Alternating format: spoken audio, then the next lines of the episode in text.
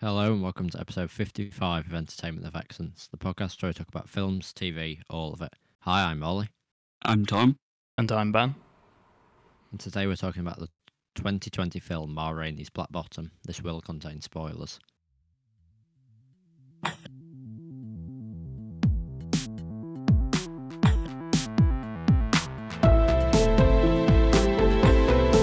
Yeah, that sounds good.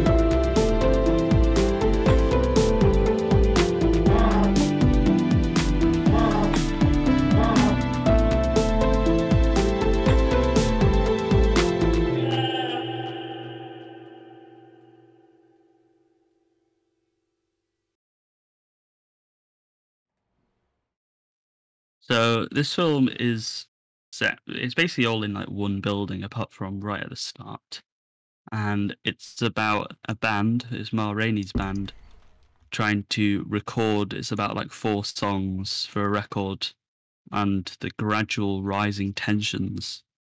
Um, so, I I think that I would say like the main person it focuses on is actually Levee, the uh, cornet player. Yeah. Um, Hmm. so it, his kind of who's played by Chadwick Boseman, um, and his kind of deal is that he tr- wants to push the music further than like what is currently popular, um, and you know he's trying to add like little improvisations and more notes and stuff. Ba- Basically, which is where jazz would end up going, um, but he feels that people are putting a damper on him because like he's younger and also you know the managers and stuff are white and he's black so they're like cringe. Um so that's kind of like his main struggle. Uh whereas Ma Rainey is a lot more about like she wants to keep the integrity of the songs because she f- feels like it's got like more of a self in and uh yeah it's more of an expression of herself in the original ways they did the songs. You know, especially Ma Rainey's Black Bottom, the song specifically, because there's two versions. There's the OG version and the snazzy Levee version. There is. There is. So it- like, I was waiting for some input. Yeah, okay. um, but so I think Levee as a character is interesting because I was like, I, I want to hear his cool horn playing. Why do they keep stopping him? So I kind of identified with him more, and then right, uh, right at the end, he uh, stabs Toledo, and I was a bit like, oh.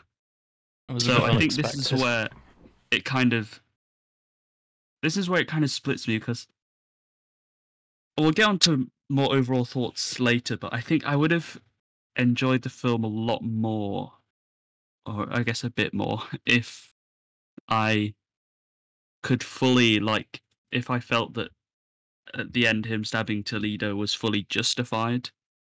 Because I Yeah. didn't really Yeah. feel because I could tell what really helped Chadwick Boseman's performance. You could tell he was getting more agitated and frustrated over the film, and he felt very explosive. But the script didn't really make me feel like he was going to end up stabbing one of the band. I mean, I know he's just been fired, and he did step on his shoe. he did. Yeah, Oh. unbelievable that. Oh no! It's pretty justified. But it Um, feels like, yeah, that annoyed me as well because it felt like I wasn't expecting him to stab anyone, obviously, but it did feel like if he were to stab someone, it would be one of the like white managers because there was quite a lot of. He had like, um, I think one of the most powerful moments in the film was like his monologue about his parents and about like how his dad on the outside would kind of submit to them, but he'd sort of be Yeah. planning to rebel against them. Uh, so I felt like it would have been more, not necessarily satisfying, but it would have been more sort of made sense in the context of the film if he ended up stabbing Yeah, one yeah, of the white guys rather sense. than him. Which, but apart from that, I did really enjoy it. I just felt like that ending was a bit of an odd choice, but I did.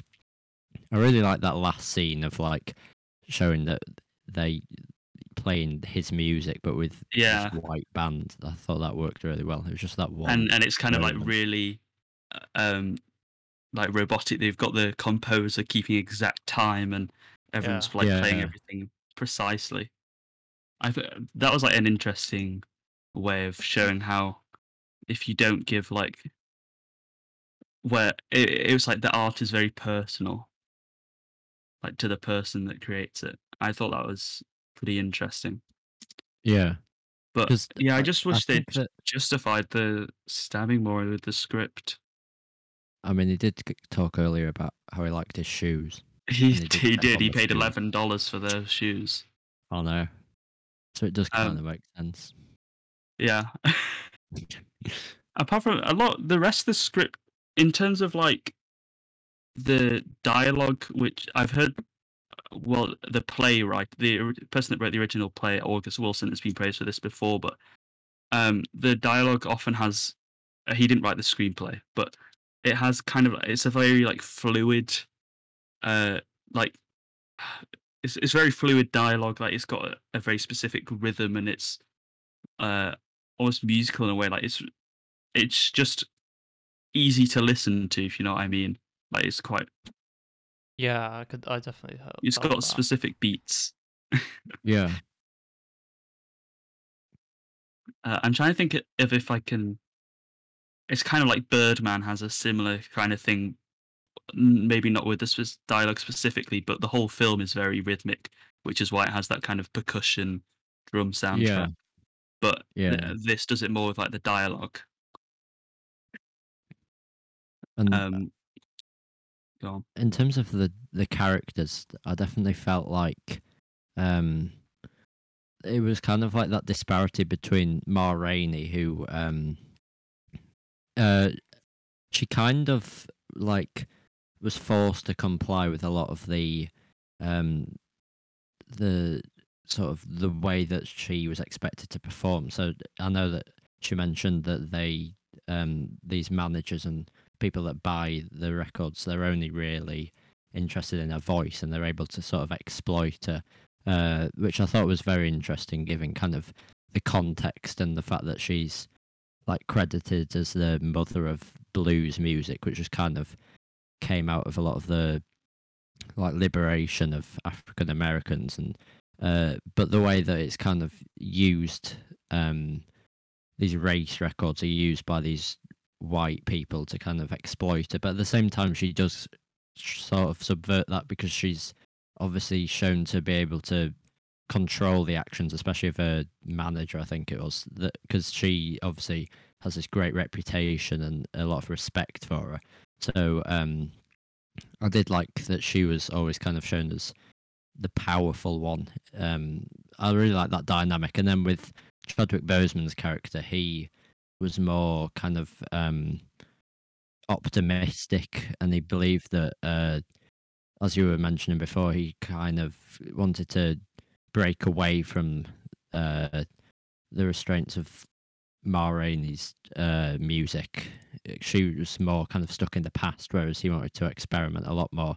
And I really like the the idea that um, I, I think uh, the the door in the downstairs was kind of symbolic of him trying to. Um, I watched this. There was this thing on Netflix, like uh, half an hour sort of um, behind the scenes thing, interviewing a few of the cast members and stuff. And I watched it as well. Yeah. yeah, Portrait Um, of an artist or whatever. Yeah, Um, and they were talking about how the door was kind. It was like symbolic of the fact that these people were promised this these great opportunities and kind of this freedom, but when they when he actually breaks through the door, it's just another wall. And so I did like the way that with his character, it was um, that contrast between his optimism with this reality that uh, is kind of limiting him. Oh, I actually watched a different like 20 minute thing. I watched the Chadwick, the one specifically about Chadwick Boseman, Portrait of an Artist. I didn't Ah. actually see there was a Ma Rainey one. I saw that one, Um, but I didn't watch it. The Chadwick Boseman one. Uh, well, we've we've covered all the research between us. We have. yeah, So and I've watched neither. That one was more about kind of Chadwick Boseman's process. So they gave like some of the actors. So it, it kind of was supposed to be more general, but it had quite a fair bit about Ma Rainey because they had his script that had all of his notes in. So you kind of got to look behind the process of what he was thinking for the performances, and uh, it really helped to show about how why acting is important um, and kind of how much work outside of the scenes that the actors do. Like, so Chadwick Boseman actually learned to play all of his cornet parts. Yeah, mentioned that in the thingy. It did, Yeah. He didn't learn because in that it just suggested that he learned like the fingering. He didn't actually play it. Oh but no! In in this it said he? they they said specifically he didn't just learn the fingering. He Ah, also right. learned to play the horn. So apparently he once played one of the songs and then was like, I was like, that was pretty good, wasn't it, or something. Uh, Apparently, he basically started having like Levee's uh, attitude about his own playing. But That's kind of yeah, so he, that's he learned all the songs, uh, and there's also like a speech when I think he was given like an honorary doctorate at Howard University, which is a famous like film school uh, that a lot of like African Americans have been to. So Spike Lee and stuff talk about it as well. Uh, but Yeah. yeah, that's, that's fairly interesting. Twenty minutes. It's not an amazing documentary. Don't go in expecting to actually learn anything about Chadwick Boseman's life. But if you want to see stuff about like acting and uh, his what it's like for him to be on set, then yeah, This was his last performance, right? Because I, um, th- I believe so. I know there was quite a bit of controversy at the Oscars because they, they looked like they were going to set it up for him to win Yeah, and he then He was best, only like nominated. male actor, but yeah. And I, de- I felt like when it first started, I thought that uh, like he was good, but I I kind of um maintained that it was it was more so the dialogue. But then when he started to give like those more emotional performances, and especially near the end, I thought it was definitely a standout performance. Yeah, because it helps to ramp up. Yeah. Um, one of the problems I think I have with the film is just basically to do with its restrictions it puts on itself uh, about like purely being set in the recording studio, where I did feel myself getting bored a few times and checking the runtime. I don't know if I know it's only an hour and a half, but because you know it's very limited, or you know inside number nine esque of being set in one location, um, it got a bit dull at points. I Yeah, because the bits that were set outside, I actually thought like the cinematography and stuff was actually really great in those moments. But it, because it was Mm. concentrated basically in these two rooms, I do agree that it, it got like a bit repetitive. But I do think that um, the dialogue and performances kind of uh, prevented it being like really boring or you know you just want to move on because I was also I was always engaged with these characters. It just did like drag a bit at times. Yeah, I mean, Mm, I didn't. I think I was probably a bit much. less engaged. Go on, Ben. Uh, I mean, I was gonna say I didn't think it dragged too much, but then as always, I watched it at 1.5 times speed, so I'm not exactly the best person to consult with that aspect. I think one thing it lacked was it could have done with more music. Yeah, Yeah, I because I was kind of expecting more blues songs, like especially when it opened with that blues number, and you're like, oh, great, you know, like let's get a load of blues. That'd be cool. But there wasn't that much music, and they they'd actually cut away from them doing some of the songs. Um, I, I'm not saying just to put the songs in and have everything else the same. I, I could have done with replacing some parts with like a performance because it seemed to be about you know the personal performances of music and what makes it their own. And if you had a bit more of an understanding between the differences of the uh, Ma Rainey's Black Bottom versions, because you don't really get that much apart from the intros. yeah, yeah, It, it could have because you, you could have used that as a moment to really display the differences between the characters of Ma Rainey and Levee. Because it's obvious, because you know it's got a fast, erratic version for Levee. You kind of uh, who's just got loads of energy and really wants to get to the top, and then Ma Rainey is a lot more comfortable with a position, and it's kind of more like authoritative in its slowness and stuff like that.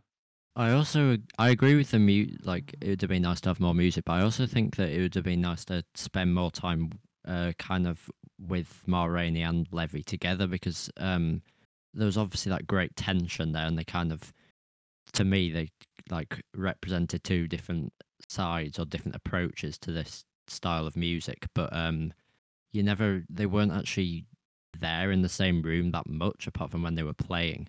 Uh, and obviously, one of the um, I guess you could argue that she kind of feared him. Uh, well, not like him, but like him trying to challenge these conventions, but also obviously when he's uh, getting a bit cheeky with that girl, and um, I think that it'd have been nice if because uh, you saw a lot of. I think it was the same with Levee's um, uh, like attitude to the these white managers. You get a lot of him uh, in like the the basement talking with the rest of the band about it, but I don't think you really get much of it directly with the characters that he's kind of um uh that I guess are like the foil of him. Yeah, I, I think they used Toledo as like the stand-in for the older and possibly more wise character, but I don't think it worked as well as when he was in Ma Yeah. Just because she was a lot more uh, sure of herself. And he never yeah. felt like he was really a, like a villain in any sense. So I, I didn't feel like he deserved to be killed at the end. But I guess he did stand on the shoes. Mm. I don't think you're supposed to think he deserved to be killed. Yeah, I know, Um, but It's, I, it's a I joke. feel like if he's meant to I know it was also a joke. represent, if he's meant to represent that, and it's meant to Levee's meant to be like challenging that, then I feel like it'd have been a bit it it'd have resolved it better if he kind of not necessarily killed, but if he'd have had some sort of clash with one of the other characters. Yeah. I I did think like that- the way it handled kind of the race issues though and the injustice because it never felt like there was that much overt racism uh, in the film itself, but uh, obviously there was a lot of reference to it, and um, I guess like instead of focusing on, I mean, obviously it did have some of the more emotional and kind of negative uh, connotations of it with like his comments on religion and stuff and his parents, but I think also there was a lot of emphasis on kind of a celebration of this music as a way of expressing this culture, sort of. Well, I think that it helped that the racism was more subtle because that it, it's more realistic because it can actually be a bit damaging to just portray it as like only um people you know just being overtly racist isn't really the most general type Yeah. so I, I think it helps that it was more subtle even if it is just like you know getting the white band to do the music instead of levee and stuff like that Yeah. Um, the costumes are great as well because if you look at Viola Davis, she doesn't really look that much like she does in this film. So No. they did a good job. Like when they showed the photo of the at the end of actual Ma Rainey, you could tell that they'd done a really good job with the uh, costumes and stuff. And yeah, because also in that um, behind the scenes thing, it showed like the costume designer who had um, in that tent scene at the start, she'd gone round to all of the extras and described uh, their costumes and like meticulous details and where she'd got everything from, and she was obviously trying to keep it like really authentic, but um, also quite like especially in that tent scene, it was quite um uh like expressive and it was kind of um I think that was similar to the the style of music. Mm.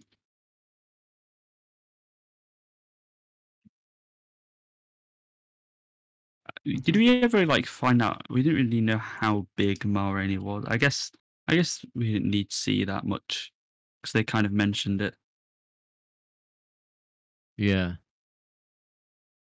You just got the impression she was just really big because you know, it was there was that argument about how expensive the recording session was going to be, and she was like, "Well, I'm gonna, I'm your biggest artist, and it doesn't matter how much you spend here. It's just it's gonna sell really well, and you'll get it back." Yeah, Yeah, because I think that yeah, they were able to kind of show how big she was because she kind of had that ability to almost like boss them around, and when she was like demanding that she gets cokes and that uh was it a nephew that she wanted to read out yeah, at the start, but obviously he was stuttering, and like the fact that they didn't question her because she was threatening to walk away, and they were so desperate. I think that kind of implied that she was big, but I I don't think like again in this documentary they were saying that it was like quite hard to find much information about her and not many pictures actually existed. So um yeah, and obviously she's credited as as being like the um mother of blues, but she was saying in the film itself that that's not really the case. It still existed before her. She just kind of revolutionized it, I guess. Mm.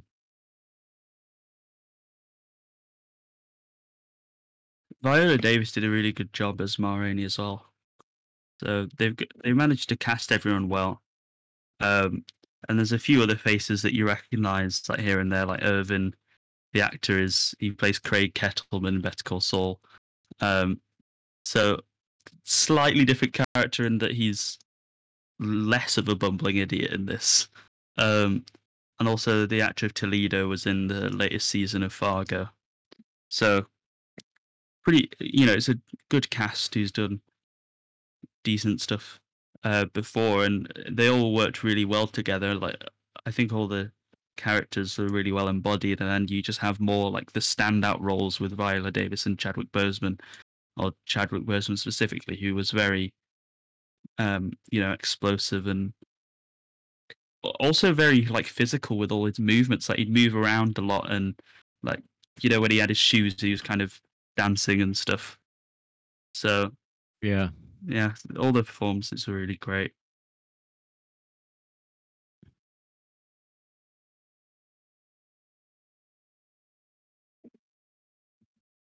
They were.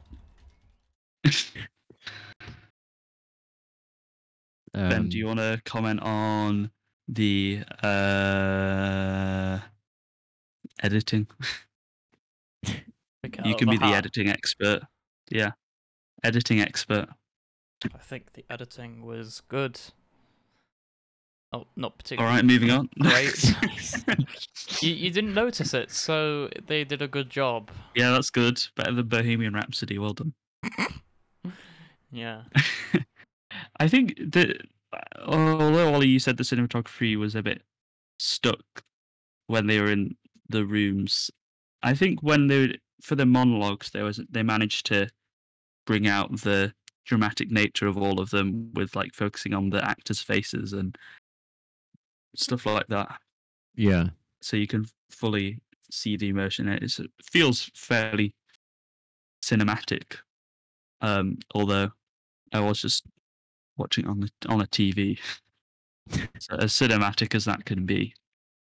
Yeah, because I I did like the scenes that were outside of the um those two rooms because the one where she there's like that whole thing with the police. I mean that's another kind of what you, you don't really see what goes on, but it's meant to. I'm guessing that like another form of racism that uh he's kind of like uh the manager's over able to overcome. uh, Does he pay him or something? I, I couldn't really tell, but I think there's definitely meant to Yeah. be some some form of like corruption there, which I enjoyed. And then, uh, yeah, like I did like the cinematography in general. I just do feel like at times it was a bit uh, restricted just because of the nature of the setting. Yeah. Mm. I like the Would I like the color grading. They managed to capture that sort of twenties aesthetic really well. Yeah, it does Yeah. look really good. I think that helps with the costumes as well, but yeah, it's less. It's less like you know when you see the 1800s photos, but with like colorized it in 4K, and it looks really weird. Yeah. But um, the, this kind of has the more of like the the vibe with the colors and stuff. Yeah. I mean, obviously, this is um mostly about music, and uh, you were saying earlier about like the lack of music almost was a bit weird, and I definitely in that scene where uh, Ma Rainey is kind of um she's talking to Levee about him like not kind of improvising and doing things differently. I definitely feel like it would have worked better if you'd have got more of a feel, as you mentioned, about the two different types of the song because uh, I did kind of like those performances there because it, it was a bit more subtle. The fact that they were they both seemed quite passive aggressive, and he was um, he kind of accepted that he was uh, gonna be fired, but then it kind of weird that he would just react like that, and uh, obviously you get that initial anger where he goes downstairs and bursts through the door, but then it just seems a bit unprovoked when he decides to stab um, the other guy, and I, I feel like that was probably my main criticism that that scene just felt a bit out of place. It's kind of abrupt. Do you think? Do you think you would prefer like the play because after I found out it was based on the play, it makes a lot of sense with the limited set. Yeah, i never know whether it would help or not when I hear stuff like that because I think for something like Inspector Calls, I definitely the play would be better. But this, I- I don't know if I would enjoy it more because it's like an issue with the pacing I have. Um, so maybe I don't know. I don't know what it is that I that made me feel like the pacing dragged. Maybe it's because the tensions didn't always change too much, or or maybe I just couldn't properly engage because it felt like more they're going to record, but now they can't. But but now I'm thinking back, there are actually a lot of changing tensions with like adding in, you know, starting with Levee wanting to change stuff up, and then adding in Ma Rainey's nephew who has to do the intro but stutters. And there's like Levee's fling with Ma Rainey's daughter, um, and stuff like that. So maybe yeah, maybe I'm just wrong. yeah. I I feel like the tension was a bit weird as well, but it wasn't necessarily because of um, because I, feel like Levee had a lot of character development, and the, uh, although kind of his the motives of the tension remained the same, I guess. Uh, I f- I feel like it was able to. Um, it felt like they were changing as it went on because of introducing like different tensions and stuff. But uh, I do think they would have worked well as a um, play, and I feel like a lot of the dialogue is very, quite a bit of it was kind of seemed quite melodramatic and um, you know, it, but at the same time, it did kind of feel quite genuine and genuine, and uh, like you could imagine people actually talking like this. But I would be quite interested to watch a few more of because I know uh, August Wilson. Um, I think another one of his plays. Yeah, has Fences, been yeah. adapt- adapted to a film as well. So that Yeah, Denzel Washington wants to do all ten of his. Uh, it's like some circuit. Oh, I'm not sure, but I think there's ten that Denzel Washington says he's going to do because he only produced this, but um, I believe he directed and starred in Fences. Yeah, yeah, because so we're gonna get a lot more of August Wilson. because it was like um because i know they mentioned in that documentary thing that uh the one of his greatest talents was taking like ordinary struggles and kind of elevating them to make them uh sort of more dramatic and stuff but i feel like it just went a bit over the top with that ending and it felt like it had to have this big shocking uh conclusion with the stabbing which i don't feel was necessary and i also as far as i'm aware didn't actually happen when they recorded this because obviously uh if we did this episode like as episode 15 or something, we'd uh, be answering the frequently asked questions. Is this based on a real story? And yes, it is. Yeah. Yeah, it just felt really sudden and forced. It was. I, I didn't. I didn't really like it to be honest. I, I didn't think it would have worked. Him stabbing anyone. I think it could. Have, you, they could have just like left it as him being sort of dejected and walking out, and then finish with the closing shot of the the white band performing his song. I I think that would have got the message across the same. It was kind of just like they wanted to ram something in at the end. Like it, I I know he was like really upset and the guy had stood on his shoes, but it just felt out of character, you know, like I don't know. May and I also I also like afterwards my first thought was like does this link to like him talking about his father uh smiling and being nice to people and then them murdering them? But like um Toledo wasn't particularly rude to him. He was just like had a different viewpoint and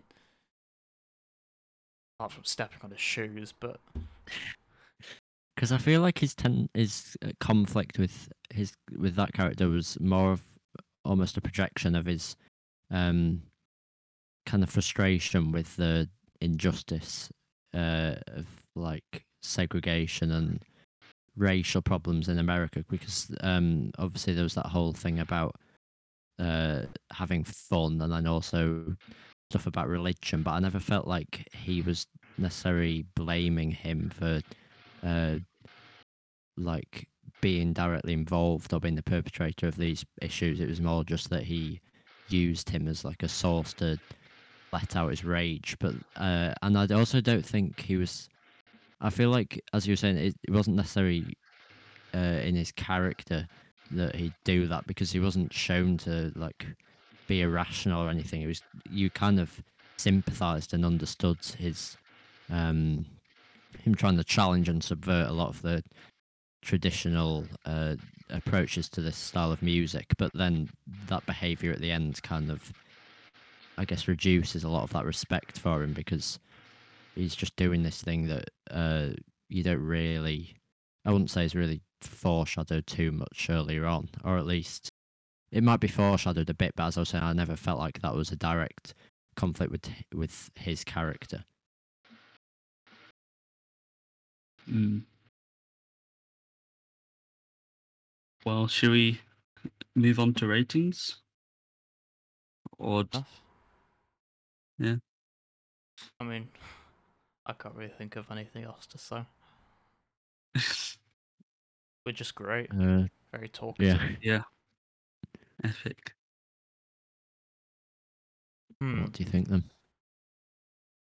Open up the website that hasn't been updated since episode heck knows what forty.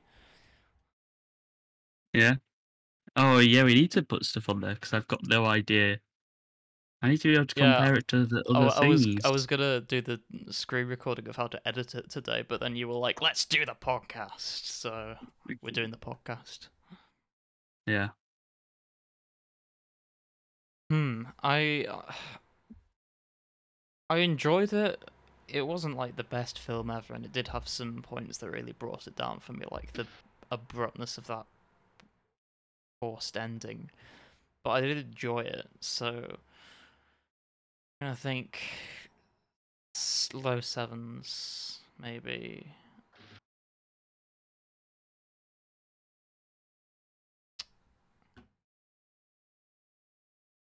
Right. 6.9, haha. Uh-huh. I think I'm gonna go 7.0. Um, I'm gonna go. I think seven point two because I think I liked it more than the two popes, but a bit less than in the heat of the night, which puts it at exactly seven point two. Wow. Uh, I'm gonna give it. I'm probably give it a bit higher because I feel like apart from that ending, um, in the moment I I didn't necessarily enjoy it as much, but after a couple of hours thinking about, it, I think uh, it like it bumped the rating up a bit. So I'll go with a seven point five. Ooh. That probably puts it about a seven point two, Maths. maybe maybe seven point two three. I don't know. Can you do maths? Has anyone done maths? No, but I can do maths. Great. Add Well 7.2. Add. I know I'm gonna beat you. 7.5. It is Seven 7.2. point two three.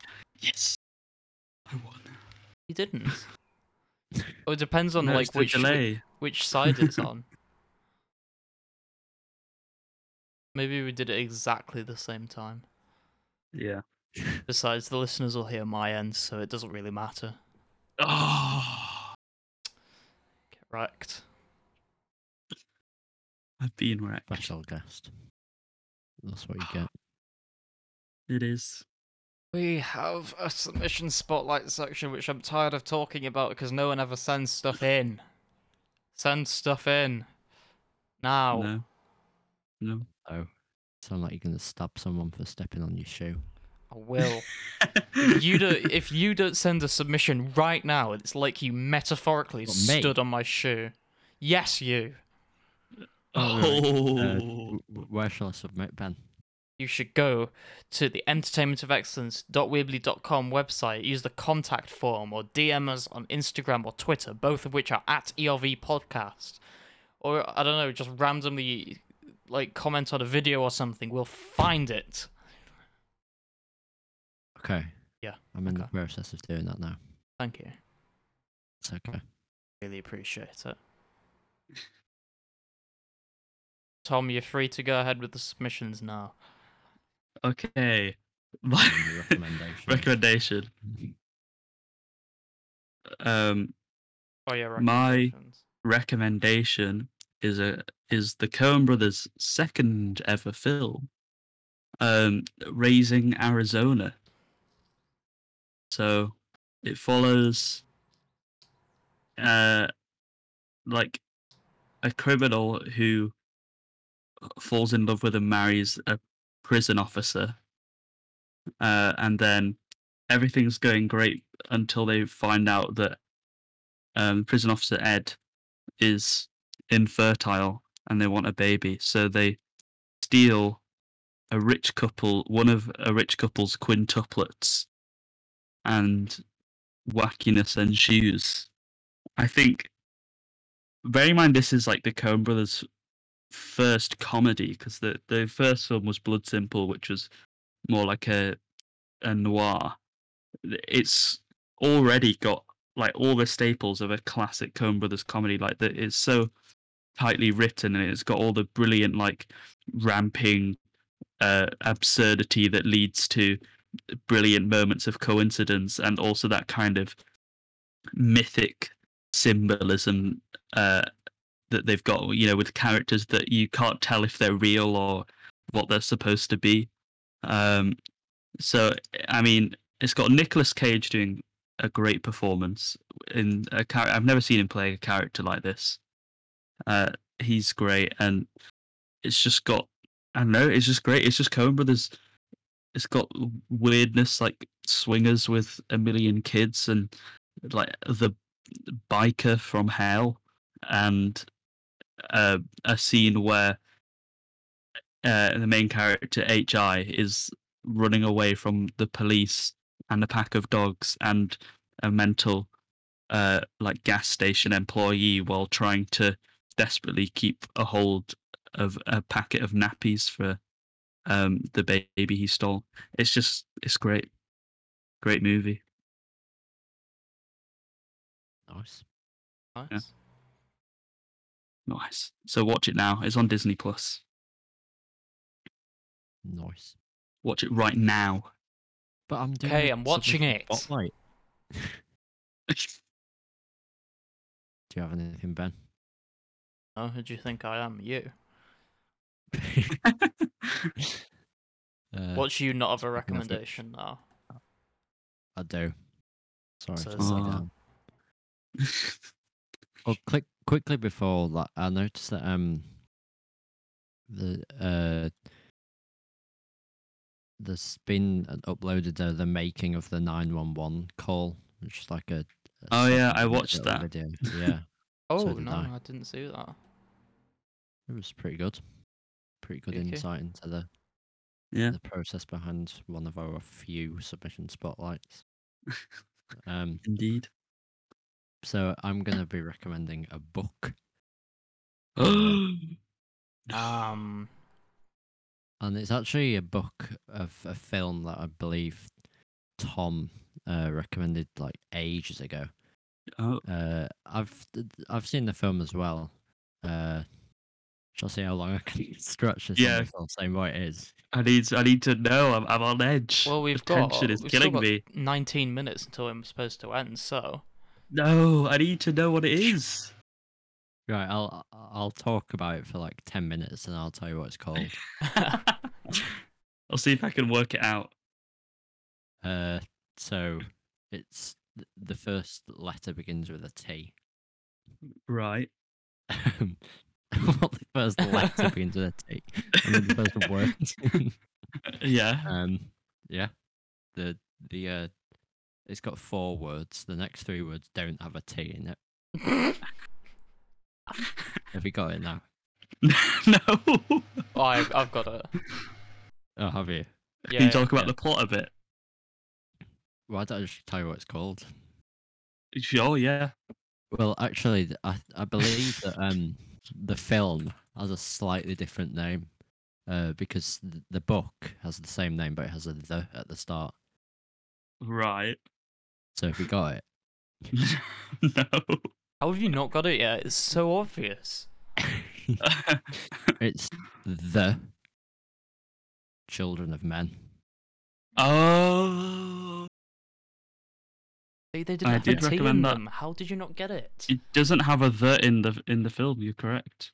It doesn't, but it does in the book. And uh, I'd probably say I prefer the book a bit because um, the film I I really did enjoy because uh, I think it has some really good cinematography and stuff. I think it's by the same director as the person is Roma, and it, um, but and it does a really great job of kind of capturing that dystopian aspect. But the the book is well, if you don't know what it's about, it's basically about like the whole of um well the- all men have uh, like suddenly become infertile so uh, it's like dealing with that um basically the end of humanity uh, but then one woman becomes pregnant. Uh so the the book split into two halves and the first part is like was largely like removed from the film um and it's more like uh kind of um like a, a group that's set up against the government and it's a lot of kind of political stuff. My only criticism of that part was be that it kind of repeats the problems with the government like an awful lot.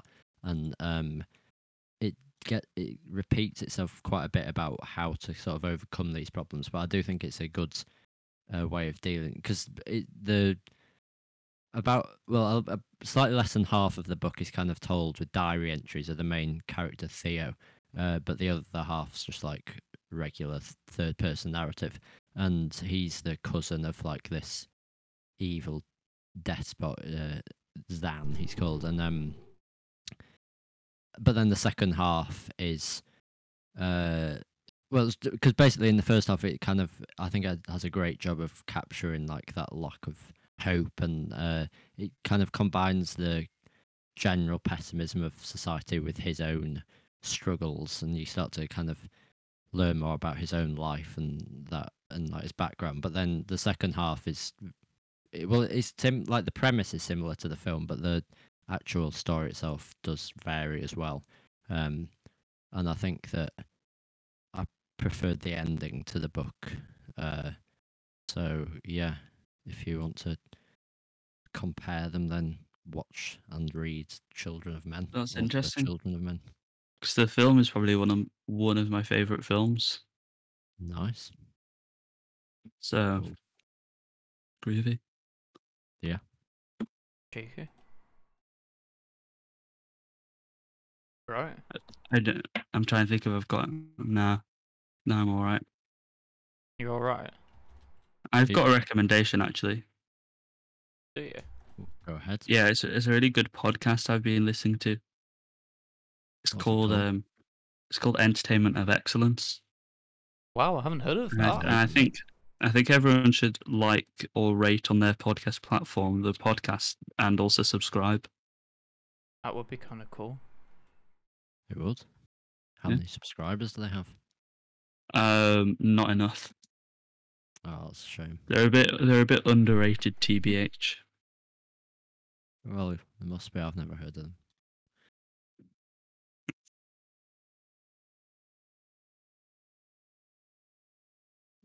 Well, Uh, go subscribe. what are we going to do next week? I'm gonna randomly pick another we've- one from the list. Are we not going to do a, a sequel to one of our episodes? I mean, we can if we can remember it when we record. Depends Ooh, when we record it. I think we should. From- a whole week later. No. I th- I think so. Let, let's do a Quiet Place Part Two next. Yeah. Sounds good. Let- Let's do it. Yeah. Right. Well, subscribe to us, please. Send in submissions. Right. See ya. All right. See. you. All right. See ya.